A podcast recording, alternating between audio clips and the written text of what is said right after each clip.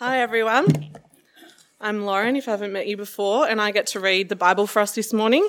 So if you've got a Bible from the back, uh, it's on page 1090. We're flipping right to the back to the last book of the Bible, Revelations chapter 2, and we're starting at verse 18. If you're on your phone, the um, version we use at church here is the Christian Standard Bible. So Revelations chapter 2, starting at verse 18. Write to the angel of the church in Thyatira. Thus says the Son of God, the one whose eyes are like a fiery flame, and whose feet are like fine bronze. I know your works, your love, faithfulness, service, and endurance. I know that your last works are greater than the first. But I have this against you. You tolerate the woman Jezebel, who calls herself a prophetess and teaches and deceives my servants to commit sexual immorality and to eat meat sacrificed to idols. I gave her time to repent, but she does not want to repent of her sexual immorality. Look, I will throw her into a sickbed, and those who commit adultery with her into great affliction. Unless they repent of her works, I will strike her children dead. Then all the churches will know that I am the one who examines minds and hearts, and I will give to each of you according to your works. I say to the rest of you in Thyatira, who do not hold this teaching, who haven't known the so called secrets of Satan, as they say, I am not putting any other burden on you. Only hold on to what you have until I come. The one who conquers and who keeps my works to the end, I will give him authority over the nations, and he will rule them with an iron scepter. He will shatter them like pottery. Just as I have received this from my Father, I will also give him the morning star. Let anyone who has ears to hear listen to what the Spirit says to the churches. So far from God's word. Good morning, Church at Nine. Great to be here with you. My name's Greg. I'm one of the ministers here at OEC, looking in particular after church at four, but it's wonderful to be with you here so early in the morning on a Sunday. Um, keep your, um, on your outlines, sorry, in your handouts, there's an outline, I'll get it right. Um, you can see where we're going there. Um, the, the, points will come up on the screen as well, but if you want to take notes, that's a great place to do it. Keep your Bibles open at that passage. Uh, any other passage will come up, uh, up on the screen for you. Well, none of us like the feeling of being deceived, do we? Uh, and some groups of people are more well known for deception than others. So when I bought uh, my car before my current one from a second-hand car dealer, on the lot it looked just fantastic. You know, shiny, looked like a new car. Just had a few more Ks than a new car. I loved the car. It was great for a few months. Um, and then it became clear that the shiny look was just a car yard special, all right? Um, the car itself was great. The Ks were accurate, but the shiny paint very quickly faded and the true stain of the paintwork became crystal or not so crystal clear. Um, it was obvious that my not so shiny new second-hand car had spent a lot of time in the sun. And they'd covered that up in the lot. Uh, but there was nothing I could do about it. I'd already parted with the money. They weren't going to take it back. And the car itself was actually quite good, so I kept it for quite some time. I just needed to put up with this fading paintwork. So I was deceived by a sneaky, sneak, sneak tricks of the second-hand car yard salesman. Now, deceiving car yard salesmen are one thing, but when deception happens closer to home, it hurts much more, doesn't it? You know, the friend at school who seems so trustworthy uh, then so quickly turns their back on you uh, and seeks to undermine all your friendships. It's terrible, isn't it, when that sort of thing happens? Maybe the, the partner that sneaks behind the back of their spouse and betrays the very vows they promised to keep. That deep deception. Master storyteller Roald Dahl said these words. He said, The cruelest lies are often told in silence. The power of deception. And he's so right. It's so destructive. And when we've fallen for the deception, when we've been deceived and then realize what's happened, we work out that we've believed a lie, we've based what we've said and done on something that's not true, it feels so terrible, doesn't it? We feel betrayed, we feel hurt, we feel like there's so much more we need to undo, words we need to take back, words we need to correct, apologies we need to make, relationships that have been damaged. Uh, we've been working through the letters in the last couple of weeks, uh, letters from Jesus to the churches in what is now Turkey. letters from the one who died for them, letters from the one who loves them, who rose for them, who, who reigns for them, and who warns them of the different of the different things that threaten their faith. We've seen the danger of forgetting and lacking love, going through the motions in Ephesus, the danger of giving up in the face of persecution from Smyrna, and today we return to the danger of deception, false teaching, lies that excuse sin, and that leads people away from the Jesus who saved them, who died for them, who is their judge and who is their king. It's the same danger we saw last week in the church at Pergamum, and it's the danger we see again in the church at Thyatira. Clearly, this is an important problem, isn't it, for the church, that Jesus writes to two churches on the same issue. A serious danger that we need to stop and listen and consider how we can ensure that the lies and the deceptions don't cause us to turn away from our Lord and Saviour, Jesus Christ. Let's pray that we would listen well today. Father God, we thank you for your word, for your great, good, and true word. Help us to listen well to it. Help us to humble our hearts. We pray that you would remind us of the things we need to hear again. We pray that you would change us by your Spirit, that we would leave, leave here changed by your word and your Spirit. And we pray this in Jesus' name. Amen.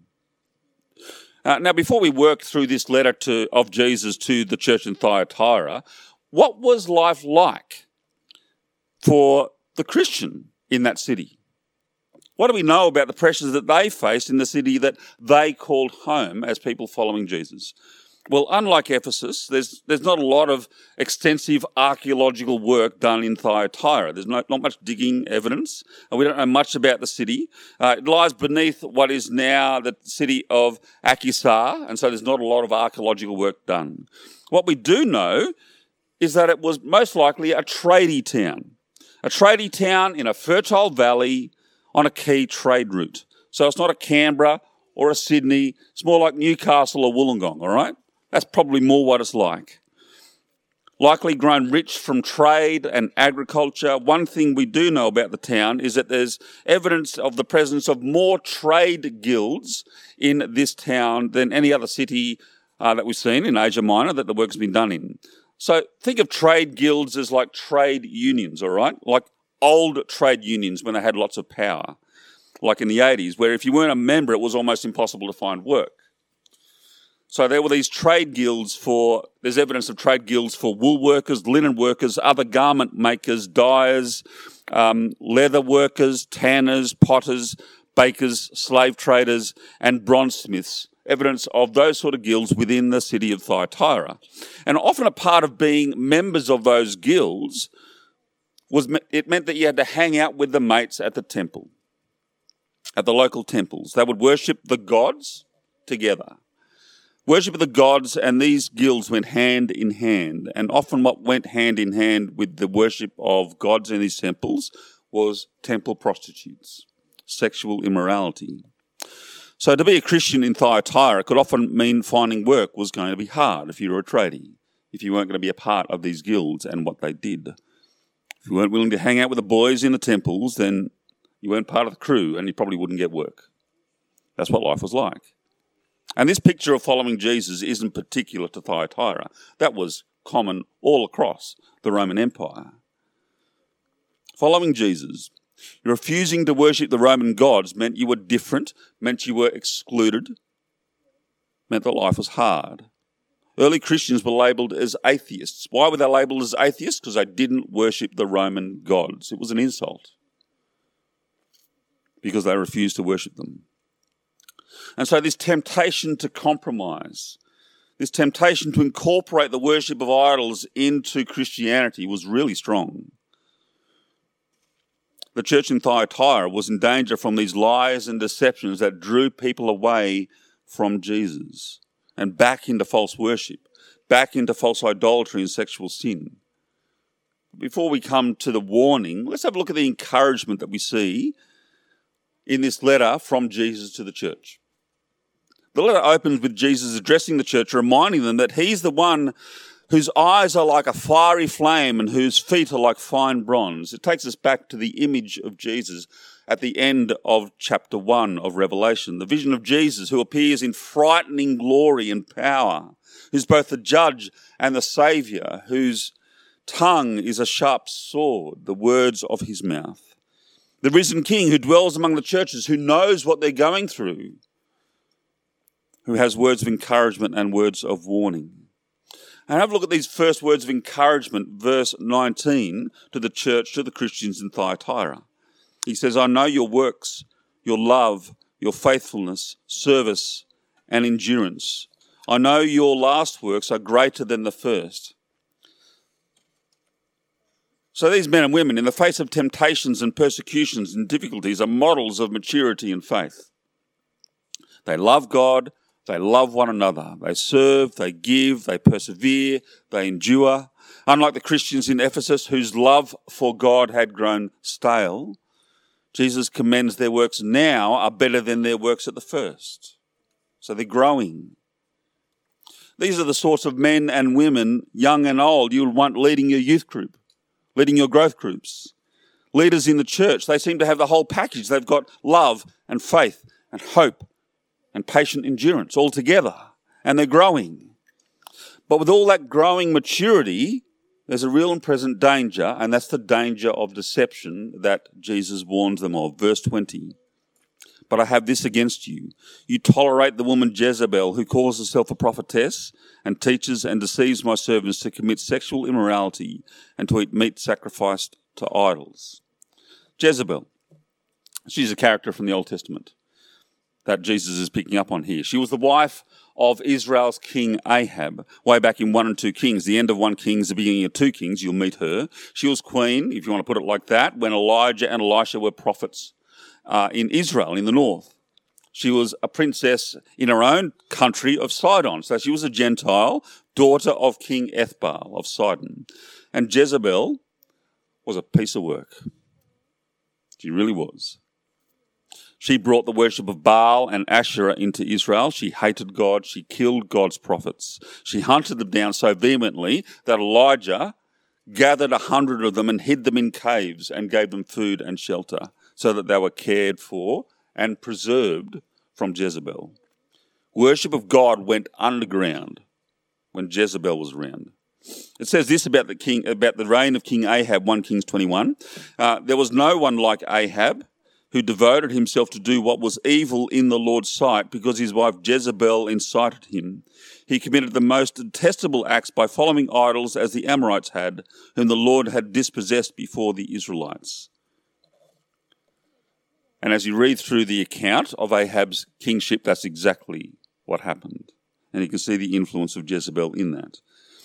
Just like the worship of the Roman gods, the worship of Baal and Asherah involved sexual immorality. And so Jezebel deceived the people, led them to believe lies, and led them into sexual immorality.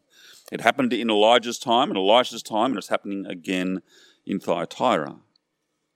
And while we don't have a lot to go on, really, all we've got is really this letter, we do get a bit of an insight into the nature of deceptions that are infiltrating the church in Thyatira. Verse 20 Those speaking these deceptions call themselves prophets and prophetesses, and so they claim to speak on behalf of God and bring God's word to them. The deceptions they speak, verse 24, you can see it there, it's described as the secrets of Satan. Uh, they are deceptions that provide secret knowledge that allows sin to flourish and excuses engagement in idol worship and sexual immorality. Because of this teaching, people in the church are being led into sin excusing immorality, engaging in idol feasts in a way that promotes the worship of idols alongside the worship of the one true God. As you read through this, there's similarities between what's happening here and what was happening in Corinth, as you read in 1 Corinthians. A church that also struggled with the deceptions that led to sexual immorality and engaging in feasts that celebrated idol worship. Uh, like the church in Thyatira, there were those who tolerated sexual immorality in the church. And you can see that in 1 Corinthians 5, that passage will come up on the screen. celebrating the fact that they welcomed someone who was involved in a sexual relationship with their mother in law. It's actually reported that there was sexual immorality among you, and the kind of immorality that is not even tolerated among the Gentiles. A man is sleeping with his father's wife, and you are arrogant. Shouldn't he be filled with grief and remove from your congregation the one who did this? Then a few chapters on, it speaks about uh, like the church in Thyatira, the church in Corinth, there were people engaged in feasts that involved the worship of idols in chapter 10. But how do you reconcile this sort of sin with the description of the people in Thyatira, the encouragement about their godliness and their maturity? The way it's described as a faithful, serving, growing group of Christians. How do you, how do you reconcile the way that they're falling with that? In order to answer that question, there's one word we need to appreciate, and that's the word tolerate. The word tolerate. So, not everyone in the church had fallen for the lies of Jezebel and thrown themselves into a, a life of idol feasting and sexual immorality, but they tolerate those who teach these lies, who promote this life of immorality and permissive idolatry. In fact, as, as you read through this letter to the church in Thyatira, it's clear that there's three groups of people within the church that Jesus is addressing. Verse 22, there's those who commit adultery with Jezebel, those who have believed the deception, who've accepted the lies and lived that way, excused this life of unchecked sin. Verse 20, they're those who tolerate the deceptions of those who teach these lies. So they don't actually engage in it themselves, they don't believe the deception. They don't engage in the sin and idolatry, but they see it come into the church and they don't do anything about it. They tolerate it. They keep the peace. They don't speak against the influence of those who lead God's people astray.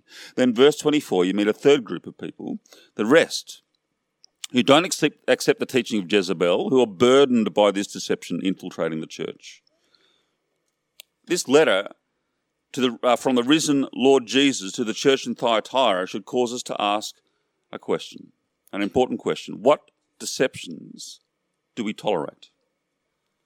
What lies do we turn a blind eye to? Do we ignore? What false teaching are we open to? Because that's what was happening in the church in Thyatira, and that was the danger. There's a false teaching working its way through the church, a teaching that says that to be in committed, safe, uh, uh, committed same-sex relationships can be blessed by God. That's a teaching that's rolling through the church across the world. The approach of the world to sexuality is infecting the church and leading people to a life where sin is excused, where the teaching of God is undermined. It's a teaching that's been welcomed by some, tolerated by others, and it leads people to sin and idolatry. Lies about sexuality are excusing sexual sin in the church and by their leaders. Such lies are the lies of Satan that are destroying the servants of Jesus, and that's a deception that is impacting and dividing denominations as we speak. This danger is a real and present danger for the church, and we would do well to listen. But there's more deceptions than these. Uh, let me speak about another one. Because the key issue in this letter isn't sexual immorality in particular or idolatry in particular. The key issue is tolerating the deceptions that lead people to excuse sin. That's the key issue. That leave God's people open to the lies of Satan, that draw them away from God and the faithful following of their Saviour. So I want to talk about our understanding of church. Our culture is a consumer culture. Our culture is a culture that puts the individual at the centre and is increasingly and more stridently individualistic. And that culture is impacting the way that we think about church. The New Testament speaks of the church as the body of Christ and as the fellow um, believers. We become a family. We become brothers and sisters belonging to one another. Church is the temple of the living God, and as God has gathered his church, gathered us in Christ in the heavenly realm, so we should gather together regularly as God's people. It's a priority. Church doesn't exist for me, to serve me, to provide for me, to make me feel good about, my, about myself. When I, sh- when I come to church, I shouldn't come to be fed, to be moved, to be encouraged, although these things should happen, of course. But we should go to church to serve, not to be served, to give, not to receive, to love, not to be loved. There's a lie in the church that the church is there for me. The consumer mentality that so easily infects the way we think about church. These people will tell you that going to church is an optional extra for Christians, that you can go if it suits you, if it feels good, but you don't really need it as a follower of the Lord Jesus. And these lies can result in inactive servants of Jesus in his church, a lack of commitment to the gathering of God's people, a lack of attendance, a desire to turn up late because church is about me, it's not about Jesus or the growth of his kingdom and his people. And this teaching can so easily lead to isolation as people find that they're, they're not able to find the church that really, really just floats their boat, that suits them, that agrees with them, that makes them feel good about themselves. Satan loves this because Christians on their own are so much more open to deception and temptation. I keep meeting people who've believed this lie about church, who've been churching on their own for many years. That's an oxymoron, isn't it? It doesn't work. You can't church on your own. Church means gathering. You can't church on your own. But I've, I keep on meeting more and more people like that who've just walked away from church and think they can be at church on their own. Listening to their favourite preachers, disobeying their Lord's command to gather with God's people. These deceptions we shouldn't tolerate and the way that they hamstring ministry and hamstring the growth of God's people. Instead, we need to hold to the teaching of the risen Lord Jesus Christ. Now, that's just one other example, isn't it? There's so many others we could pick on. But I just want to talk about that one in particular. Whatever the lies and deceptions that sweep through the church, whatever they might be, the solution is exactly the same. It's a solution that Jesus gave to the church in Thyatira Hold on to the teaching of the risen Lord Jesus, and you see this in verse 25.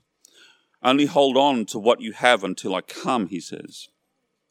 So let's think about how this impacts on the three different groups that we've met in the church in Thyatira. Firstly, those who believed the deception of Jezebel, who have, verse 22, committed adultery with her. Well, they need to hold on to the teaching of the risen Lord Jesus Christ, and for them that will mean what? Repentance. It'll mean the truth of the word will shine a light on the deceptions they've accepted. They'll see their sin for what it is. They'll turn from the lies, listen to the word, see that they've compromised their trust in Jesus. They'll say sorry to him. They'll turn around, stop their sin, turn from the deceptions, and listen again to the words of God. For those who've tolerated the deceptions of Jezebel, they'll see the danger that such lies pose for the growth of God's people. They'll speak against them. They'll again speak the truth. They'll answer the deceptions with the truth. They'll let the truth of the gospel shape what they teach and encourage God's people with these words of truth. For the rest of them, those who are burdened by the deception, who see the lies for what they are, they'll continue their opposition. They'll continue to hold on and teach and encourage with words of truth and life to those around them and be encouraged by them themselves as well. Hold on to what you already have, he says. Because what you already have, what is it? It's the living, active, powerful, life giving word of the risen Lord Jesus Christ. That's what it is. Consider the wonder of what we have in our hot little hands. It's an amazing thing. Hold on to it. The living word of God. Teach it, listen to it, encourage, rebuke, and challenge with it let this be what you test everything against. To trade the word of God for deception is like trading in a brand spanking new Rolls Royce for my old Honda Civic. And that's after I wrote it off. All right? It'd be crazy to do that, wouldn't you? Let, let, there's a better comparison. It's like trading your shiny, expensive, beautiful engagement ring that was given to you when uh, you accepted the offer of marriage from your fiance with a plastic ring from a gumball machine. You wouldn't do it, would you? Even if it was this vintage pet fishbowl ring like this one here. You just wouldn't do it. It's just not a comparison, is it? It's ridiculous. There's just no comparison. The living, active word of the risen Lord Jesus is worth holding on to and listening to and teaching. Even if the culture has moved on and consider what it says to be dangerous and irrelevant, no, we hold on to it. Even if it comes to mean that we find it hard to get work because we don't worship what the world worships like it did for those in Thyatira, you hold on to it and you sit under it. Over the last three weeks, we've been CC'd into letters from Jesus written to the churches in Turkey in Ephesus, Smyrna, Pergamum, and Thyatira. And the overall message is really simple. It's the one we've been talking about. It's the message listen. It's the message 2 verse 7.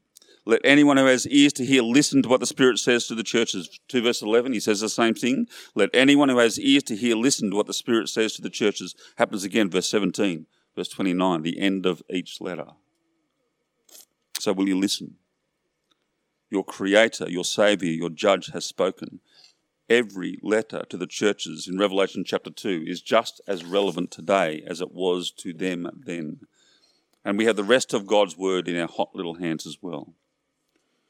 One of the markers of Christian maturity in the New Testament is not being shifted around by different teachings, but uh, by ideas that take us away from the centrality of the gospel.